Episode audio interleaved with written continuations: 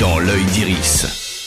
Bonjour à toutes et à tous, dans l'œil d'Iris, chaque semaine on parle des films à voir ou revoir au cinéma. Aujourd'hui j'ai testé pour vous Transformers Rise of the Beasts en 4DX et le processus de paix. Ici, on suit le quotidien de Marie et Simon, mariés avec enfants, qui voient leur relation se détériorer dangereusement. Bien décidés à sauver leur amour, ils vont établir une charte universelle des droits du couple, des règles qu'ils devront suivre coûte que coûte. Alors, pour commencer, les insultes sont interdites. On ne mord pas son conjoint. On ne ment pas. Euh, on se dit merci. Jamais s'endormir fâché. Et moi, j'ai la règle numéro 8. Baiser beaucoup plus. Rajoute le beaucoup. Oui, parce qu'on est bien dans une comédie, un peu à l'image de Marie et Simon, joués par Camille Chamou, la châtelleraie de la flamme notamment, et Damien Bonnard, vu dans Les Misérables. Impeccable, tour à tour drôle, touchant, gênant ou irritant, je vous mets au défi de ne pas vous dire une seule fois Ah, ça, ça pourrait être moi.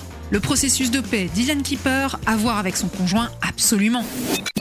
Également au cinéma cette semaine, Transformers Rise of the Beast. Dans un an, les figurines des robots aliens transformables fêteront leurs 40 ans. L'occasion d'un volet vintage super malin de la part de la franchise. Ici, on découvre une toute nouvelle faction de robots Transformers, les Maximals. Avec eux et deux humains, les Autobots vont tenter de sauver le monde, encore une fois. Ce n'est pas notre guerre. Optimus, nous devons nous faire confiance pour protéger ce monde que nous partageons. Il est si grand que ça, ce mec Il mange des planètes.